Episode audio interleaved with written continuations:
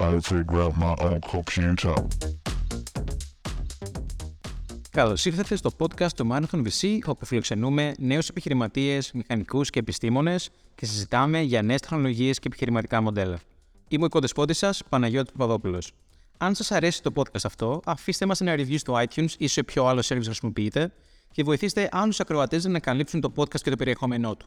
Τέλος, βεβαιωθείτε ότι μας ακολουθείτε στο Twitter στο marathon underscore VC. Φίλοι του Marathon Venture Capital Podcast, γεια σας. Το σημερινό επεισόδιο ηχογραφήθηκε στα πλαίσια του 113ου επεισοδίου του Open Coffee, όπου είχα τη χαρά και την τιμή να έχω μια σύντομη συνέντευξη με τον Αντώνη Χαλκιόπουλο, πρώην ιδρυτή και CEO της εταιρείας Lenses.io, η οποία εξαγοράστηκε από την γερμανική εταιρεία Celonis το 2021. Στη συνέντευξή μας ο Αντώνης μοιράζεται τη γνώση του, τη διαδρομή του και ό,τι έμαθε γύρω από το να χτίζεις μια εταιρεία enterprise software. Απολαύστε τον. Αντώνη, για πες μας λίγα πράγματα για τη διαδρομή σου, από πού ξεκίνησες, πώς φτάσατε στο να δημιουργήσετε αυτή την εταιρεία και με ποιους. Καλησπέρα. Ε, νομίζω σε αυτή τη σκηνή έχω βρεθεί πριν από περίπου 6 χρόνια, οπότε χαίρομαι πολύ να ξαναέρθω εδώ και να μιλήσουμε λίγο για την πορεία της εταιρείας. Ε, έτσι επιγραμματικά να πω ότι ε, η εταιρεία ξεκίνησε, ξεκίνησε πρώτα απ' όλα ε, μέσα από μια προσπάθεια που έγινε δουλεύοντας ε, αποκλειστικά σε open source επίπεδο. Ε, βρισκόμενος στο Λονδίνο, εργαζόμενος ε, σαν data engineer σε investment και retail banking, με μια ομάδα συναδέλφων που πραγματικά γουστάραμε να κάνουμε projects, να δουλεύουμε Σαββατοκύριακα, να κάνουμε contribute στο open source, ε, χωρίς καμία σκέψη εκείνη την εποχή να κάνουμε κάποια εταιρεία, ε, το οποίο στην πορεία σιγά σιγά ξεκίνησε να δημιουργεί ενδιαφέρον, να βλέπουμε εταιρείες να το χρησιμοποιούν ε, και να υπάρχει μια δυναμική. Ε, οπότε μας έδωσε την πρώτο, το πρώτο signal ότι αυτό που κάνουμε μπορεί πιθανώς να γίνει και commercial product, το οποίο απευθύνεται σε επίπεδο B2B, ε, απευθείας δηλαδή πουλώντας σε, σε εταιρικούς πελάτες. Οπότε δουλεύατε στις τράπεζες, στείνατε open source συστήματα τα οποία συνήθως τους λείπει πολύ από το tooling γύρω-γύρω για να μπορεί να χρησιμοποιήσει μια τράπεζα μέχρι και, και οι vendors να στηθούν σωστά. Ε, οπότε είδατε πολλά κενά τα οποία είπατε ότι μάλλον ίσως είναι καλή ιδέα να φτιάξουμε ό,τι χρειάζεται για να λειτουργούν. Γιατί στην πράξη λειτουργούν μόνο μετά από πολλή αναζήτηση στο Stack Overflow. Σωστά; Ακριβώς εκείνη την εποχή είχε εμφανιστεί μια καινούρια τεχνολογία στο open source, λεγόταν ε, Apache Kafka, η οποία είχε κατασκευαστεί με έναν τρόπο ώστε να είναι ένα, ένα, μια πάρα πολύ δυνατό, σαν ένας πολύ δυνατός κινητήρας. Α πούμε, μπορούσε κανείς να το πάρει, να το παραμετροποιήσει, να φτιάξει πολύ λόγο από διαστημόπλια μέχρι αεροπλάνα, μέχρι οτιδήποτε. Βέβαια, στην προσπάθεια αυτή της τεχνολογίας που φτιαχνόταν εκείνη την εποχή ε, ήταν ότι για να φτιάξουν κάτι το οποίο ήταν τόσο αποδοτικό, ε, κάνανε πολύ the cut too many corners. Ε, ελείπανε πάρα πολλοί enterprise features σε επίπεδο security, υπήρχαν πάρα πολλά gaps, τα οποία τη στιγμή που δουλεύαμε μέσα σε ένα αρκετά enterprise heavy environment ήταν πάρα πολύ σαφές ότι υπήρχαν αυτά τα κενά τα οποία θα εμποδίσουν το μεγαλύτερο μέρος των εταιριών στον κόσμο να, να κάνουν adopt αυτό το technology και να το χρησιμοποιήσουν λύνοντας πραγματικά τους προβλήματα. Οπότε και το open source αυτό ήταν ουσιαστικά το πρώτο μας ε, ε, effort ήταν να κλείσουμε κενά και να προσθέσουμε δυνατότητες σε, αυτό το, σε αυτή την ε, τεχνολογία δεδομένων. Οπότε κάνοντας γύρους στην αγορά του Λονδίνου είδατε και μια τράπεζα και το τάδε ξέρω εγώ retail έχει το ίδιο πρόβλημα, όλοι έχουν τα ίδια προβλήματα. Ας το πουλήσουμε ίσως τη λύση που όλοι χρειάζονται για να χρησιμοποιήσουν το Kafka. Ε, πώς αποφασίσατε να αφήσετε τις δουλειές σας και να αφοσιωθείτε στο, στο προϊόν αυτό; Ε, αρχικά, όπως είπαμε, αρχίσαμε και φτιάχναμε μια σειρά από εργαλεία τα οποία άρχισαν να έχουν μια απήχηση όλο και μεγαλύτερη, όλο και μεγαλύτερη και το ένα πράγμα έφερε το άλλο και ουσιαστικά βρεθήκαμε μπροστά σε αρκετές εταιρείες ε, να κάνουμε consulting και να εκπαιδεύουμε το προσωπικό της εταιρείας σε αυτές τις τεχνολογίες, χρησιμοποιώντας πάντα τα εργαλεία μας, γιατί βοηθούσαν πάρα πολύ ε, στο κοινό να καταλάβει πώς ακριβώς λειτουργεί αυτή η τεχνολογία σε λεπτομέρειες ε, ε, κτλ. Φεύγοντας όμως από αυτό το, το consulting κομμάτι ή το training κομμάτι, ε, ουσιαστικά σε κάποια φάση πακετάραμε ένα σύνολο από ε, solutions, να το πω έτσι, σε ένα, σε ένα bundle, το οποίο το βγάλαμε βγάζοντας το σε ένα website και τίποτα παραπάνω. Ε, περιμέναμε να δούμε αν θα υπάρχει κάποια ανταπόκριση, δηλαδή αν θα βρεθεί κάποιος ο οποίος θα ενδιαφερθεί να χρησιμοποιήσει αυτό το λογισμικό, αλλά να το χρησιμοποιήσει μαζί με το support που θα του δώσει μια εταιρεία. Είναι αρκετά σημαντικό να πούμε εδώ ότι δεν ξεκινήσατε να πουλάτε ένα προϊόν, αλλά στην ουσία υπηρεσία consulting, πώς κάποιος θα πάει από το Α στο Β. Γιατί καμία εταιρεία δεν θέλει να αγοράσει τεχνολογία. Θέλει να πάει από το Α στο Β, το οποίο ήταν να έχει δεδομένα πραγματικού χρόνου. Και αποφασίσατε να αφοσιωθείτε μόνο όταν στην ουσία τα εργαλεία που φτιάξατε ξεκίνησαν να έχουν τη δικιά τους ζωή. Και κάπου εκεί νομίζω είχατε και μια, ακόμα και εκεί στο σημείο, μια πρώτη ε, πρόταση εξαγοράς. Σωστά; Ναι, συνολικά έχουμε, έχουμε δεχτεί τρεις τρεις, ε, ε, ε, τρεις φορές έχει γίνει προσπάθεια εξαγοράς της εταιρείας. Η μία έγινε πάρα πάρα πολύ νωρίς. Ε, πριν καλά καλά commercially κάνουμε establish την εταιρεία, πριν καλά καλά ε, σηκώσουμε το πρώτο γύρο founding. Και, και πριν προχωρήσουμε στο, στην περαιτέρω μεγένθηση της εταιρείας, σε αυτό το σημείο ποια ήταν η ομάδα, πώς γνωριστήκατε με τους υπόλοιπους founders; Ε, η ομάδα στα πρώτα της βήματα και πολύ πριν ξεκινήσουμε να πάρουμε την οποιαδήποτε χρηματοδότηση ή κινηθούμε εμπορικά σε σχέση με το προϊόν μας ε, ήταν ε, ένας αριθμός από συναδέλφους από τη τράπεζα ε, η σύντροφός μου εκείνη την εποχή ε, καθώς και άλλοι δύο φίλοι. Και τώρα είναι, αν δεν κάνω λάθος. και, και, τώρα, ναι, ναι. Ωραία. Ε, πάντως δεν φορήσανε. Σημαντικό. Όχι απλά από σύντροφος. Ε, φορήσαμε. Ωραία, ναι. Και, το, και ήταν στην ουσία τα παιδιά στο Λονδίνο και άλλοι δύο στην Ελλάδα. Ο ένας στα Χανιά, ο ένας εδώ στην Αθήνα. Έτσι. Είναι αρκετά, νομίζω το βλέπουμε αρκετά συχνά σε ομάδες να υπάρχει κάποιος που είναι σε μια χώρα του εξωτερικού κοντά στους πελάτες, κάποιοι φίλοι του στην Ελλάδα πίσω που δουλεύουν μαζί. Νομίζω μια συνταγή επιτυχίας ε, δοκιμασμένη πλέον. Οπότε έρχεται το πρώτο funding. Ε, Α μην μιλήσω εγώ γι' αυτό καλύτερα. Ε, να τα βάλω λίγο σε ιστορική σειρά. Το πρώτο πράγμα που έγινε ήταν πρώτα απ' όλα ότι αρχίσαμε να δεχόμαστε inquiries από πελάτες. Ε, Βάζοντας στο website, ε, οι πελάτες, ε, κάποιοι πελάτες αρχίζουν με δυνητικοί πελάτε, άρχισαν να επικοινωνούν μαζί μας, να παίρνουμε σε κάποια demo, να τους δείχνουμε τα εργαλεία που έχουμε δωρήσει στο open source community, ε, να μας δίνουν πάρα πολύ feedback για αυτά, να μας πούνε ότι τα χρησιμοποιούν φανατικά ε, καθημερινά και δεκάδες ή εκατοντάδες άτομα βρίσκουν κάποια αξία σε αυτά ε, και ουσιαστικά μια συζήτηση, η συζήτηση να προχωράει προς ε, commercial, ε, προς πώληση προϊόντος ε, σε, αυτό, σε αυτούς. Ε, το, το ένα πράγμα έφερε το άλλο και ξαφνικά από εκεί που ουσιαστικά ασχολιόμαστε με open source τεχνολογίες ε, ε, μια εταιρεία η SAS από Αμερική, από North Carolina ε, μας ζήτησε να τους, να τους δώσουμε μια προσφορά για να αγοράσουν ε, σε αιτήσια βάση το, το προϊόν το, το δικό μας αλλά και να το εξελίξουμε κιόλας. Ε, η πρώτη αυτή πώληση όταν έκλεισε και έγινε ε, ήταν ένα λίγο wake up moment για μας γιατί εκείνη τη στιγμή σκεφτήκαμε ίσως για πρώτη φορά ότι αυτό που έχουμε ξεκινήσει να κάνουμε μπορεί να δημιουργήσει commercial interest και μπορούμε πιθανώς να κάνουμε repeat, δηλαδή όταν κλείνεις τον πρώτο σου πελάτη σε enterprise επίπεδο σε P2B, ε, γιατί να μην τους κάνεις 2, γιατί να μην τους κάνεις 10, γιατί να μην τους κάνεις 100, γιατί να μην τους κάνεις 1000.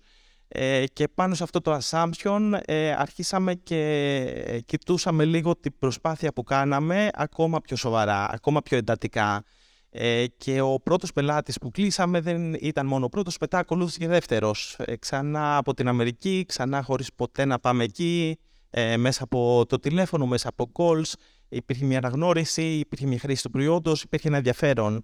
Αυτό εκείνη τη στιγμή εμάς μας έδειξε ότι πρέπει να κινηθούμε όχι μόνο ε, πρέπει να κινηθούμε, αλλά πρέπει να κινηθούμε και άμεσα και πάρα πολύ γρήγορα. Οπότε κοιτάξαμε να, να βρούμε τον πρώτο γύρο χρηματοδότησης ε, και μάλιστα, μία που είμαστε εδώ, να πούμε και ένα αστείο γεγονός. Ήμασταν στα πρώτα βήματα, μιλάγαμε με κάποιους επενδυτές, είχαμε και κάποιες πρώτες συζητήσεις, κάποιες προσφορές στο τραπέζι και νομίζω ένα. Για Παρασκευή βράδυ, αν δεν θυμάμαι καλά, ε, πάνω μου έστειλες ένα email χωρίς να γνωριζόμαστε, χωρίς να σε ξέρω, χωρίς να με ξέρεις, το οποίο ε, κατέληξε, αν, δε, αν θυμάμαι καλά, από δύο μέρες. Ε, ένα ραντεβού για ένα καφέ στο Λονδίνο. Πήρες αεροπλάνο, ήρθες και το βράδυ εκείνης της μέρας Μας έδωσε και ένα term sheet και ύστερα από λίγο διάστημα καταλήξαμε να, ε, να έχουμε τους Marathon VC ως επενδυτές αλλά και ως ε, συνεργάτες. Ναι, και αυτό έγινε από ένα notification από το AngelList, οπότε μην κρύβεστε, φτιάξτε προφίλ στο Crunchbase όπου ήταν αυτό και εμείς θα σας βρούμε. Ή πείτε στο LinkedIn ότι κάνω κάτι. Ε, εμείς θα σας βρούμε την επόμενη μέρα. Ε, ωραία, λοιπόν, τώρα ξεκινάει λοιπόν μια περίοδος. Ε, να πω ότι η Lenses είχε την πιο εντυπωσιακή ε, πρόοδο από οποιαδήποτε εταιρεία έχουμε δει με τα ονόματα εταιρεών που μάζεψες σε ένα πολύ χρονικό διάστημα. Δηλαδή, ακόμα και όταν η εταιρεία ήταν 15 άτομα, μπορείς να παριθμίσεις κάποια από τα logos που χρησιμοποιούσαν το προϊόν. Ε, ναι, όταν ξεκινήσαμε, όταν σηκώσαμε τον πρώτο μας seed round, ήμασταν όπως είπα πριν 5-6 άτομα. Ε, Παίρνοντας ένα εκατομμύριο δολάρια από το Marathon VC, ουσιαστικά πρώτα απ' όλα μεγαλώσαμε αρκετά την ομάδα, φτάσαμε 18 άτομα στο τέλος επόμενης χρονιάς και το revenue μας πλησίασε ε, το 1 εκατομμύριο ARR και το πιο εντυπωσιακό από όλα ήταν ότι πραγματικά δουλεύαμε με, με κάποιες από τις μεγαλύτερες εταιρείες του κόσμου. Ε, να πω μερικά ονόματα, την Nike, την Adidas, ε, τη Visa, τη Walmart. Ε, ε, δουλέψαμε έτσι με αρκετά σημαντικές εταιρείες που έχουν πάρα πολύ μεγάλη απήχηση και είχε πολύ ενδιαφέρον για μας όχι μόνο λόγω των brand αλλά και του γεγονότος ότι μας επέτρεπε να καταλάβουμε σε μεγάλο βαθμό ε, τι ακριβώς θέλει κάθε μια εταιρεία να πετύχει τεχνολογικά, σε επίπεδο τι υπηρεσίες θέλει να προσφέρει στους πελάτες τους. Γιατί όταν εμείς ε, ξεκινούσαμε μια συνεργασία με την εταιρεία, με την κάθε μία από αυτές τις εταιρείες, καταλαβαίναμε σε ένα αρκετά μεγάλο βαθμό ε, ποιος είναι ο τελικός στόχος που πραγματικά θέλουν να καταλήξουν. Και αυτό μας έδινε και αρκετά εφόδια σε επόμενες συζητήσεις με prospects ή πελάτες να μπορούμε να τους κάνουμε και ε, όχι μόνο να πουλήσουμε το προϊόν μας, αλλά να τους κάνουμε και ένα consultancy, δίνοντάς τους ένα, ένα knowledge από τα best practices του industry, αν αυτό μπορεί να... Το οποίο πολλές φορές ήταν και αυτό χρήσιμο. Ε, και εδώ πάντα υπήρχε ο ελέφαντας στο δωμάτιο που ήταν η Confluent, που ήταν ο δημιουργός του Apache Kafka και έφτιαχνε παρόμοιο tooling. Θες να πούμε δύο λόγια έτσι το πώς αντιμετωπίζατε ας πούμε, τον ελέφαντα; Ναι, η Confluent ήταν ε, και είναι μια εταιρεία η οποία ξεκίνησε στην Καλιφόρνια, στο Σαν Φρανσίσκο, ερχόμενη από το LinkedIn. Ήταν ε, όλοι πάρα πολύ καλά δικτυωμένοι, είχαν πάρα πολύ καλό founding, ε, ε, είχαν όλο το support structure, το οποίο τους έφερε και σε, στο γεγονός το να γίνουν public η εταιρεία να κάνουν IPO μέσα σε πολύ σύντομη χρονική διάρκεια. They played the book the right way, ας πούμε. Ε, από τη δικιά μας πλευρά, ένα από τα πράγματα που κάναμε από την αρχή, ε, το οποίο ήταν αρκετά διαφορετικό, ε, και θέλω να σας πάω και λίγα χρόνια πίσω, γιατί δεν είμαστε στο 2023, είμαστε στο 2016, και εκείνη την εποχή, ειδικά στο data engineering, ε, κυριαρχούσε μία τάση ε, performance. Το μόνο που μας ενδιαφέρει ήταν το age στο big data. Ήταν ξαφνικά όλες οι εταιρείες είχαν ε, μεγάλο appetite να δουν τα δεδομένα τους, να προσπαθήσουν να εξάγουν συμπεράσματα, να τα χρησιμοποιήσουν, να βρουν insights κτλ. κτλ.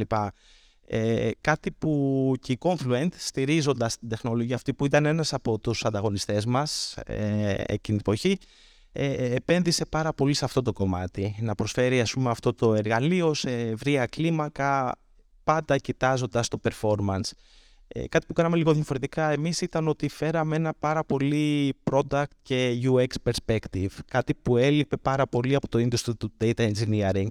Ε, έτσι το προϊόν μας ήταν πάρα πολύ, αν μπορώ να το πω έτσι, πολύ sexy. Το έβλεπες και ενώ υπήρχε ένα πολύ complicated technology behind the scenes το οποίο έπρεπε να πάρεις κάποιους elite data engineers που έχουν διαβάσει άπειρα βιβλία περί distributed computing και δεν μπορείς να συνοηθείς μαζί τους, kapnika έχεις ένα προϊόν το οποίο σου έδινε μια, ένα, ένα experience το οποίο ακόμα και ένας που δεν ήταν data engineering ε, ε, μπορούσε να κατανοήσει πλήρως τι γίνεται behind the scenes. Οπότε αυτό έδινε και ένα πολύ μεγάλο comfort στο πελάτη μας να, να πάρει κάποια πρώτα projects που είχε κάνει και να τα βάλει στο production και να τα κάνει roll out και μετά να προχωρήσει και να συνεχίσει και να χτίσει και επόμενα και επόμενα. Ωραία και κάπου εκεί έρχεται ο δεύτερος γύρος χρηματοδότησης από την 83 North που είναι γνώριμη στην Ελλάδα και από την επένδυσή του στην Workable. Ε, θες να μας πεις λίγα περισσότερα πώς πήγε το fundraising εκείνη την περίοδο και Πώς καταλήξατε σε αυτό το γύρο; Ε, Κοιτάζοντας να σηκώσουμε το πρώτο μας γύρο, ε, μετά το seed round, ε, ουσιαστικά κάναμε ένα world tour, ε, το οποίο σημαίνει βρεθήκαμε στο East Coast, West Coast, ε, στην Αμερική, στην Ευρώπη και μιλήσαμε με μία σειρά από event, investors, μάλιστα ε, πάνω θυμάμαι πολύ καλά, ε, ήμασταν παρέα στο Σαν Φρανσίσκο μιλώντας σε δυνητικούς πελάτες, στην Apple, στην Netflix, σε διάφορους αλλά ταυτόχρονα και σε investors ε, ε, ώστε να σηκώσουμε τον επόμενο μας γύρο.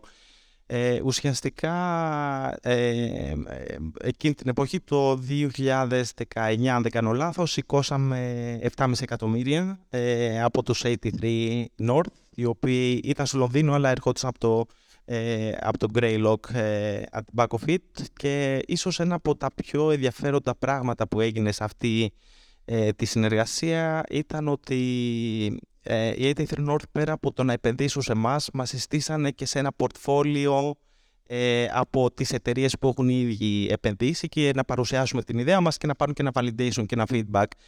Και σε, αυτό το, σε αυτή την επικοινωνία που έγινε και μία σειρά από founders, co-founders και άλλα μέλη των 83 North αποφάσισαν και αυτοί να γίνουν angel investors ε, on top of the venture capital ε, money που σηκώσαμε το οποίο ήταν πάρα πολύ βοηθητικό γιατί ε, ξαφνικά ενώ βρισκόμασταν στο Λονδίνο και είχαμε αρχίσει και στείλαμε μια πολύ δυνατή engineering ομάδα στην, στην Αθήνα και γενικότερα στην Ελλάδα γιατί είχαμε και άτομα και, στο, και στην Κρήτη και αλλού ε, μας έδωσε, μας άνοιξε πολλές πόρτες κυρίως στην Αμερική. Ε, έχοντας γνωστούς φίλους, ε, άλλους co-founders οι οποίοι έχουν προχωρήσει τις εταιρείες τους πολύ πιο μπροστά ε, μπορούσαμε να χτίσουμε σχέσεις εκεί και να μάθουμε πάρα πολλά πράγματα για τη συνέχεια. Τώρα μπαίνουμε στο κομμάτι που μεγαλώνει η ομάδα, ε, μεγαλώνει και το business. Τώρα δοκιμάζουμε πολλά πράγματα, πολιτές, marketing, ε, συνεργασίες με άλλους vendors. Τι έχουμε μάθει, τι έμαθες μέσα από αυτή τη διαδικασία; Ναι, η ομάδα, αφού σηκώσαμε η ομάδα από 18 άτομα που είπα πριν, πολύ γρήγορα μέχρι το τέλος της χρονιάς είχαμε φτάσει περίπου τα 60. Οι πελάτες ε, και το revenue έτρεχε πάρα πολύ γρήγορα, πολύ ικανοποιητικά. Κάναμε ένα 3x ε, σε revenue base, κάναμε ένα 3x στην ομάδα. Ε, όλα πηγαίναν πάρα πολύ δυνατά, πάρα πολύ υγιές, πέραν πάρα πολύ feedback από τους πελάτες μας που δώσαν πάρα πάρα πολύ σημασία ε, στους πελάτες στα relationship που κάνουμε, στον χρόνο που δαπανούμε μαζί τους, ώστε να παίρνουμε όχι μόνο feedback για το προϊόν μας, αλλά feedback και για άλλα πράγματα. Ε, και κάπου εκεί ε, ήταν το σημείο γύρω στα 60 άτομα όταν ήμασταν, στο οποίο αποφασίσαμε να ανοίξουμε και γραφείο στη Νέα Υόρκη αυτό ήταν ίσως μία από τις εμπειρίες που έτσι μας ε, ήταν, ήταν αρκετά σημαντική στην εταιρεία και μάλιστα και λίγο μία ατυχή στιγμή να προσθέσω ε, γιατί την εποχή που ουσιαστικά ξεκινούσαμε μια ευρωπαϊκή εταιρεία να ανοίξει φούλη την αγορά της, ε, της Αμερικής και μάλιστα ήδη οι πελάτες μας, το 60% των πελατών μας ήταν ήδη North America ε, market. Ε, αν θυμάμαι καλά, προσλαμβάνουμε μια ομάδα ε, πολιτές, account executives. Το Γενάρη. Πολύ δυνατή ομάδα, account executives για mid market, για strategic account, demand generation, market, business development, όλα στη Νέα Υόρκη, γραφεία, ε, τα κόστη απαγορευτικά, πραγματικά, σε, για εμάς, με αυτά που έχουμε συνηθίσει εδώ στην Ευρώπη. Έχουμε πατήσει ουσιαστικά full, full το gas για να ξεκινήσουμε την επόμενη χρονιά, ουσιαστικά προσπαθώντας να κάνουμε ένα επιτρία σε όλα, στην ομάδα, στο revenue κτλ. κτλ. Ε, και εκείνη τη στιγμή, εγώ θυμάμαι ήμουνα στη Νέα Υόρκη και έκλειναν τα σύνορα λόγω COVID, οπότε κατάφερα και επέστρεψα ε, τελευταία στιγμή. Ε, αλλά όσον αφορά το business κομμάτι είχε, είχε ένα πολύ αρνητικό impact ε, στην εταιρεία μας και ίσως ένα από τα πιο δύσκολα σημεία της πορείας μας σαν εταιρεία ε, γιατί από τη μία και οι πελάτες μας αλλά και οι prospects είχαν τα ίδια προβλήματα με εμάς λόγω COVID, work from home ε, αποφάσεις να αγοραστεί software δεν ήταν πλέον τόσο εύκολο να, να ληφθούν όταν όλοι είναι από τα σπίτια τους και δεν υπάρχει το buy-in και η ομάδα που να ε, υποστηρίξει την αγορά ενός λογισμικού και ως αποτέλεσμα ε, όχι μόνο πολύ μεγάλος του, μέρος του pipeline μας ε, έπεσε, έκανε drop, αλλά και κάποιοι από τους υπάρχοντες πελάτες μας, φοβούμενοι την αναταραχή που θα ακολουθήσει, έκανα drop το προϊόν. Είμαι λίγα λόγια για να το κάνω summarize. Τη στιγμή που πατάγαμε full gas ανοίγοντας ε, ε, ουσιαστικά μια νέα, ένα νέο μέρος της εταιρείας στην Νέα Υόρκη, ξαφνικά ο, ο, the world turned against us ε, και όλοι οι δείκτες της ανάπτυξης αρχίσαν ε, ε, να προσγειώνονται ε, και απειλητικά ίσως.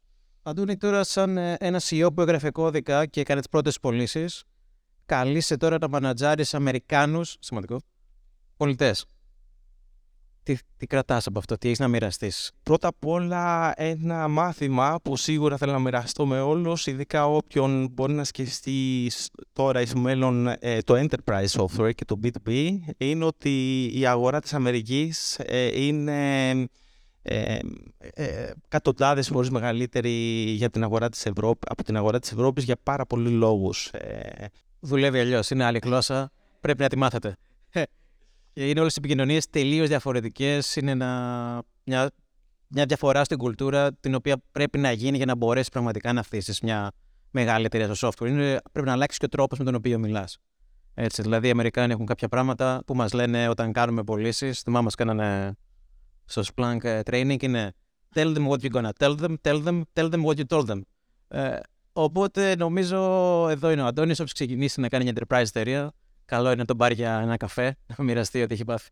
Ε, στη, στην πορεία βέβαια είχαμε μόνο πολιτές, είχαμε και partnerships, κάποιες μεγάλες εταιρείες του χώρου που θα σταθούμε.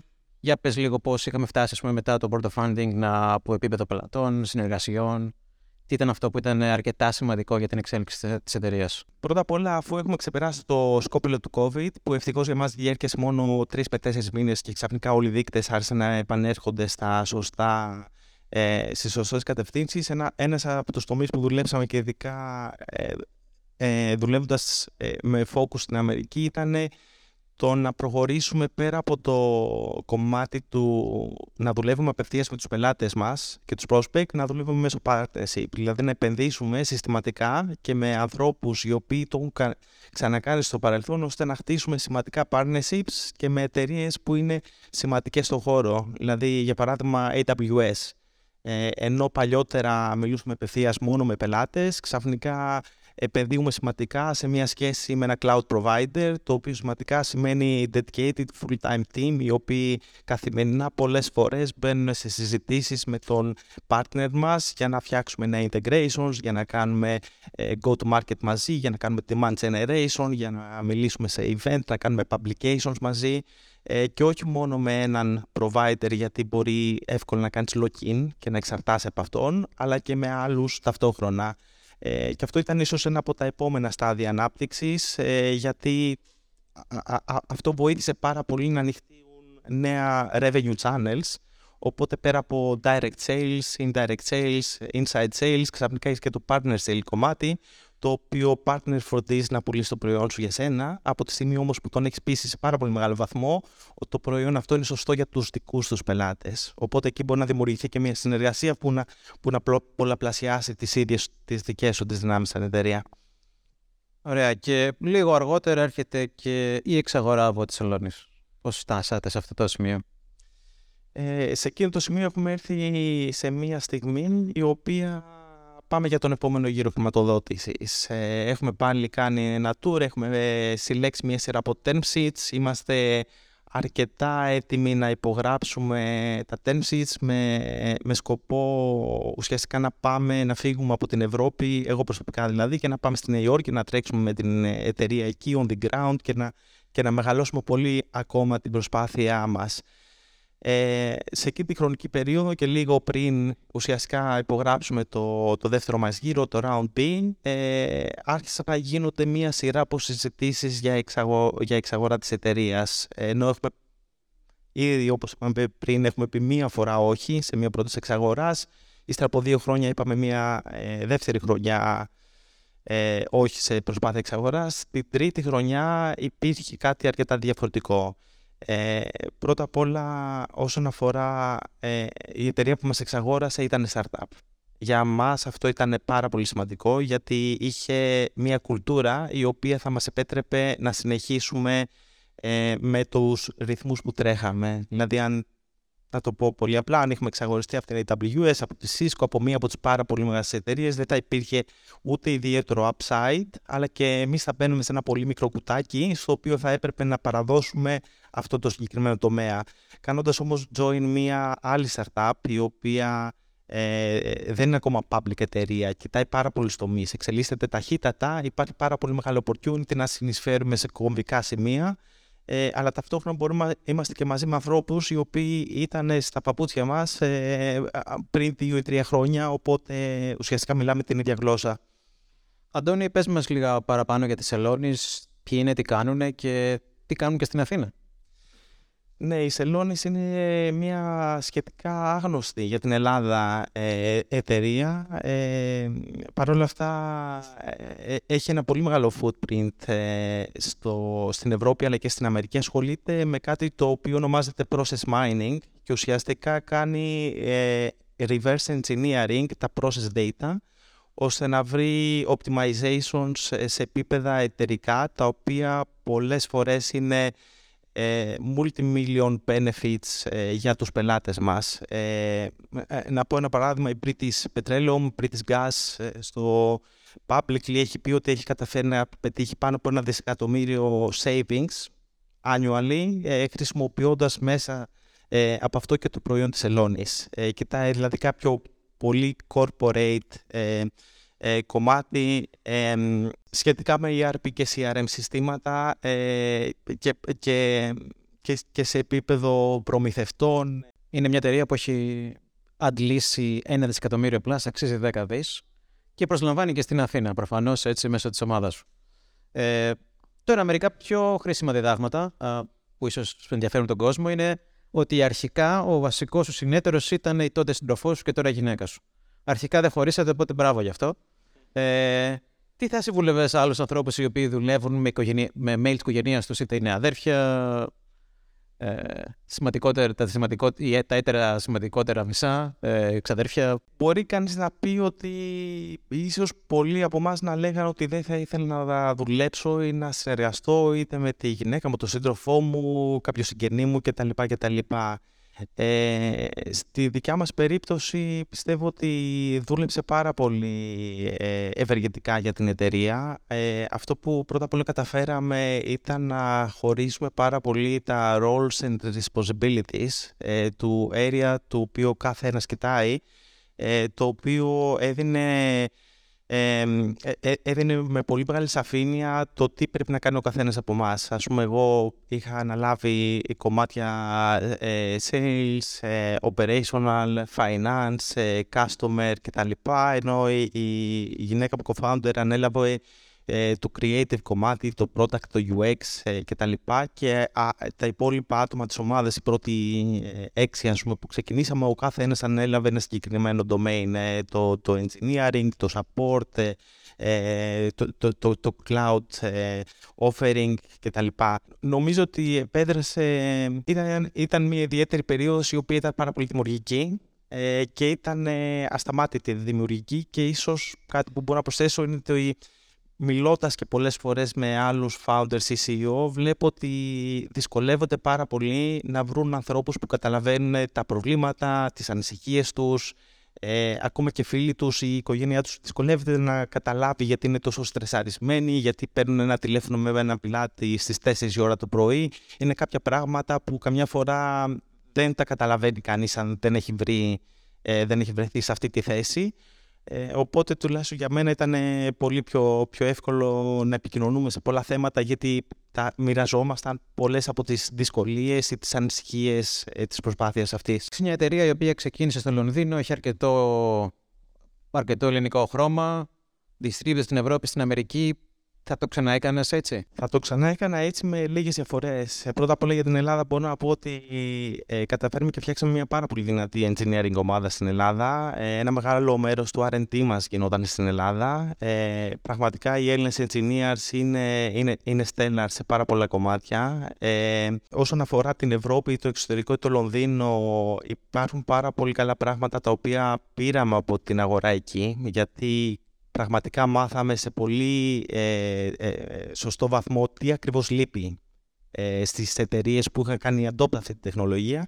Και αυτό που ίσως θα κάναμε αρκετά διαφορετικά με τα μαθήματα που έχουμε λάβει αυτά τα χρόνια ήταν ότι θα είχαμε, θα είχαμε κοιτάξει το, την Αμερική πολύ πολύ νωρίτερα, θα είχαμε πάει πολύ πολύ νωρίτερα μόνιμα είτε στη Καλιφόρνια είτε στη Νέα Υόρκη, θα ζούσαμε εκεί πολύ περισσότερο και θα χτίσαμε την ομάδα εκεί όσο το δυνατόν νωρίτερα, τουλάχιστον το κομμάτι του, του sales, του marketing, του demand generation, ε, θα μπορούσαμε ίσως ε, ε, retrospectively να έχουμε ξεκινήσει από εκεί ε, και όχι από την αγορά της Ευρώπης. Μία τελευταία κόμπο ερώτηση από μένα. Τι σε εξητάρει αυτή τη στιγμή στην αγορά του enterprise software; Και πώς βλέπεις ε, το enterprise software σαν κατηγορία αν επιχειρούσες ξανά; Το enterprise software νομίζω είναι ένας από τους ε, τομείς ε, στους οποίους όπως έλεγε και ο Αντώνης πριν που παρουσίαζε πρέπει να έχεις deep knowledge για το industry στο οποίο πας. Δηλαδή πρέπει να βρεις το opportunity να καταλάβεις πραγματικά τι λείπει αρκετά από τους πελάτες ώστε οι πελάτες να πληρώσουν αρκετά λεφτά για τους το δώσεις. Ε, οπότε χρειάζεται, χρειάζεται και ένα opportunity να βρεθείς στο σωστό χρόνο, τη σωστή στιγμή για να καταλάβεις μια ανάγκη και αυτό πριν την καταλάβει αυτή την ανάγκη κάποιος άλλος στον υπόλοιπο κόσμο και τρέξει να κάνει αυτή την. Τι σου φαίνεται πολύ ενδιαφέρον στο χώρο του enterprise software αυτή τη στιγμή; Σίγουρα υπάρχουν ε, αρκετοί τομείς οι οποίοι έχουν ενδιαφέρον στο, στο enterprise. Σίγουρα το OpenAI, το, το, το, το GDP, όλο αυτό που ακούγεται, πώς αυτό θα κάνει materialize μέσα από τις εφαρμογές στην καθημερινότητά μας, πώς θα βγει σε πάρα πολλές εκφάνσεις. Υπάρχει ένα μεγάλο space το οποίο θα υπάρχει πάρα πολύ innovation και όχι μόνο ε, από commercial επίπεδο αλλά ίσως και από open source επίπεδο να βγουν ε, ε, solutions τα οποία να κάνουν attract και, και academics και, και τα λοιπά. Νομίζω ίσως το πιο exciting κομμάτι του, του enterprise software αυτή τη στιγμή είναι αυτό. Θα ξανασήκωνες λεφτά από Ελλάδα; Θα ξανασήκωνα λεφτά από Ελλάδα. Μπορεί να σήκωνα λίγο περισσότερα γιατί τελικά χρειάζονται αρκετά κεφάλαια για να κάνεις κάποια πράγματα αλλά και θα σήκωνα κεφάλαια και πάνω απ' όλα θα, θα ξανά έφτιαχνα ε, ομάδα στην Ελλάδα. Ό,τι χρειαστείς, εδώ είμαστε.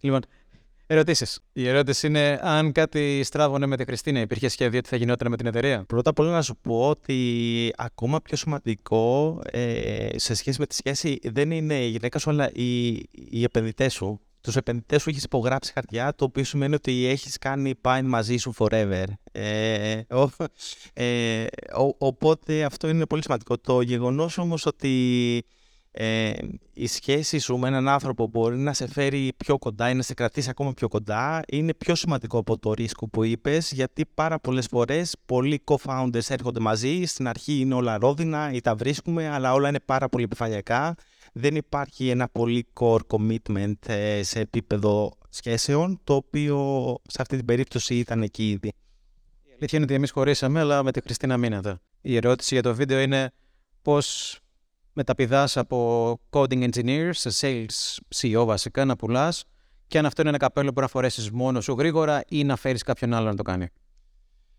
Ε, πρώτα απ' όλα για να πετύχει μια startup πρέπει να μπορείς να πουλήσεις το προϊόν σου και να το πουλάς γρήγορα και σε σωστή τιμή. Ε, όταν είσαι engineer και έχεις φτιάξει κάτι εσύ με την ομάδα σου και αν είσαι περήφανος για αυτό που έχεις φτιάξει ε, και μπορείς να το παρουσιάσεις μπροστά σε ένα κοινό, τότε δεν είναι ιδιαίτερα δύσκολο να το πουλήσεις.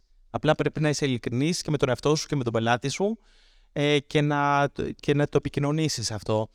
Τώρα για την ερώτηση του πόσο γρήγορα πρέπει να δώσω αυτό το καπέλο σε κάποιον άλλο, ε, κατά τη δεικτική μου εκτίμηση πρέπει σαν co-founder ή ο co-founder που κάνει τις πωλήσεις να κάνει τουλάχιστον τις πρώτες 20 ή 30 πωλήσεις, γιατί πρέπει να μάθει ο ίδιος, γιατί πραγματικά ο ίδιος είναι αυτός που ακούει σε λεπτομέρεια, να μάθει τι είναι αυτό που έχει αποτέλεσμα στον πελάτη του. Τι ακριβώς ψάχνει ο πελάτης από σε; Γιατί από τη στιγμή που είσαι έτοιμος και νιώθεις ότι έχεις ένα playbook πάνω κάτω έτοιμο, δηλαδή ξέρεις πώς θα παρουσιάσεις το προϊόν σου, το benefit, το value proposition σου, ποια είναι τα σωστά keywords που θα πεις, ποια είναι τα, ε, το, το, το messaging ουσιαστικά που κάνεις κατά την ώρα της παρουσίασης όταν είσαι πάρα πάρα πολύ confident και το έχεις επιβεβαιώσει όχι μόνο μία φορά, αλλά πάρα πολλές φορές, τότε νομίζω ότι είναι κατάλληλη στιγμή να φέρεις κάποιον ο οποίος έχει την ε, προπηρεσία που εσύ ψάχνεις, δηλαδή να κάνει enterprise sales ε, software σε αυτή την περίπτωση.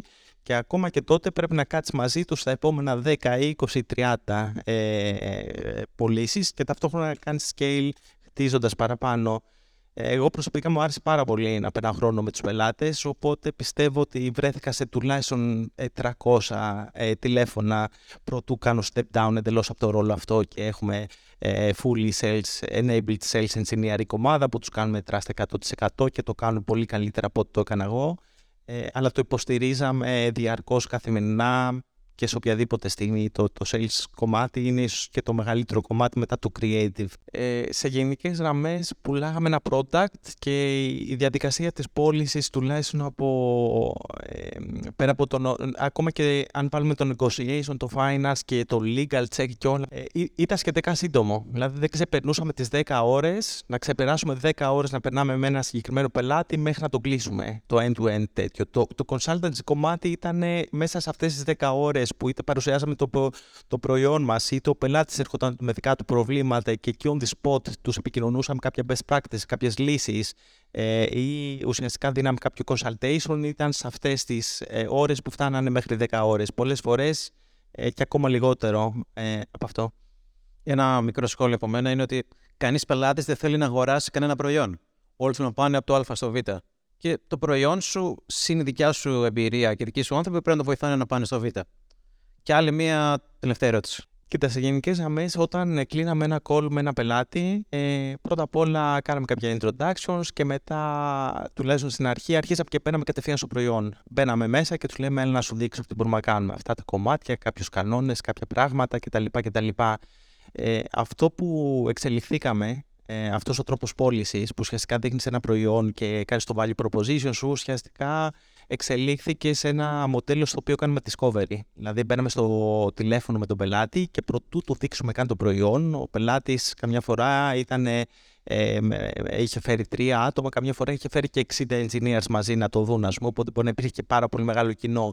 Και όλοι ήθελαν να δουν το προϊόν. Ήθελαν να δουν, μου κάνει, δεν μου κάνει, μου λύνει αυτό το πρόβλημα ε, όταν εξελίχθηκε ας πούμε, ο τρόπος που κάναμε τις πωλήσεις, δεν δείχναμε το προϊόν από την αρχή. Μπαίναμε σε ένα, σε ένα τηλέφωνο και παρόλο που είναι λίγο βασανιστικό και για μας και για αυτούς, ε, ρωτάγαμε ποιο είναι το πρόβλημα που θέλετε να λύσετε, πόσο engineers έχετε, ε, πώς χρησιμοποιεί είναι η μορφή των δεδομένων που έχετε, ποιο είναι το τέλειο αποτέλεσμα που θα δίνετε στους δικού σας πελάτες, ε, ποιους θέλετε να ικανοποιήσετε; Οπότε αυτό το discovery που κάνεις με τον πελάτη σου ουσιαστικά σου δίνει insights τα οποία μετά μπορείς να τα χρησιμοποιήσεις ώστε να μην παρουσιάσεις εκατοντάδες feature. Γιατί at the end of the day ο πελάτης μπορεί να μην ενδιαφέρεται για, για τα 100, μπορεί να ενδιαφέρεται για μόνο για τρία από αυτά. Ή να υπάρχει ένα πράγμα το οποίο του σώζει τη ζωή, γιατί ξαφνικά είναι ένα compliance checkbox και είναι μια τράπεζα και έχουν επενδύσει δεκάδες εκατομμύρια για ένα project και ξαφνικά δεν μπορούν να το βάλουν in production γιατί δεν είναι compliant.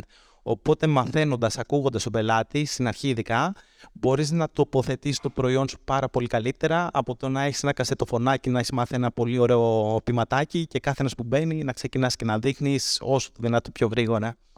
Λοιπόν, επειδή ο Αντώνης μοιράζεται δράμια γνώσει και δεν είναι μαϊντανός στο Twitter σαν και εμένα, θα πάρουμε και άλλες ερωτήσεις. Η, η ερώτηση είναι σχετικά με τη διαχείριση της κρίσης, ε, ειδικά στην περίοδο που είχαμε στην αρχή του COVID, που όπως είπα νωρίτερα, δυσκολευτήκαμε πάρα πολύ για 4 με 6 μήνες. Είναι καλή ερώτηση, οπότε δώσουμε ένα λεπτό να τη σκεφτώ. Ήταν άγνωστος, άγνωστος. Δεν, δεν, δεν μπορείς να ξέρεις Δεν μπορείς να έχεις καμία απάντηση σε αυτό. Καμία νέα κρίση δεν είναι ποτέ ίδια με το λάθος. Αυτό είναι από τα μεγαλύτερα μπερδευτικά λάθη.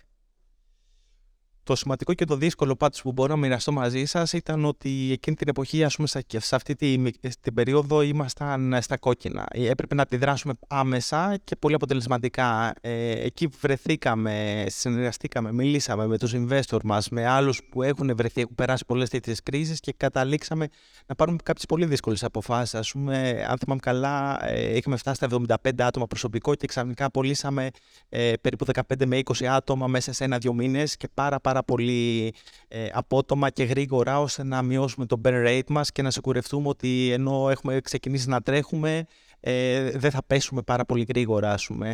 Ε, και ουσιαστικά ήμασταν ε, κάθε μέρα on top of it να δούμε προς τα που κινείται, προς τα ποια είναι η πορεία. Πρέπει να κάνουμε λίγο slow down ή πρέπει να κάνουμε και accelerate. Οπότε όπως είπε και ο Πάνος κάθε κρίση είναι μοναδική για κάθε έναν από εμάς την αντιμετωπίζουμε ε, όσο πιο άμεσα, όσο πιο γρήγορα. Αυτό είναι το σημαντικό. Η ερώτηση είναι κατά πόσο στο day to day του να τρέχεις μια εταιρεία που μεγαλώνει πολύ γρήγορα αναλώνεσαι μόνο στα, στις καθημερινές φωτιές που εξαπλώνονται και πόσο χρόνο έχεις να κοιτάξεις πιο πίσω και να προσπεράσεις τα δέντρα και να δεις το δάσος και τη μεγάλη εικόνα της εταιρείας.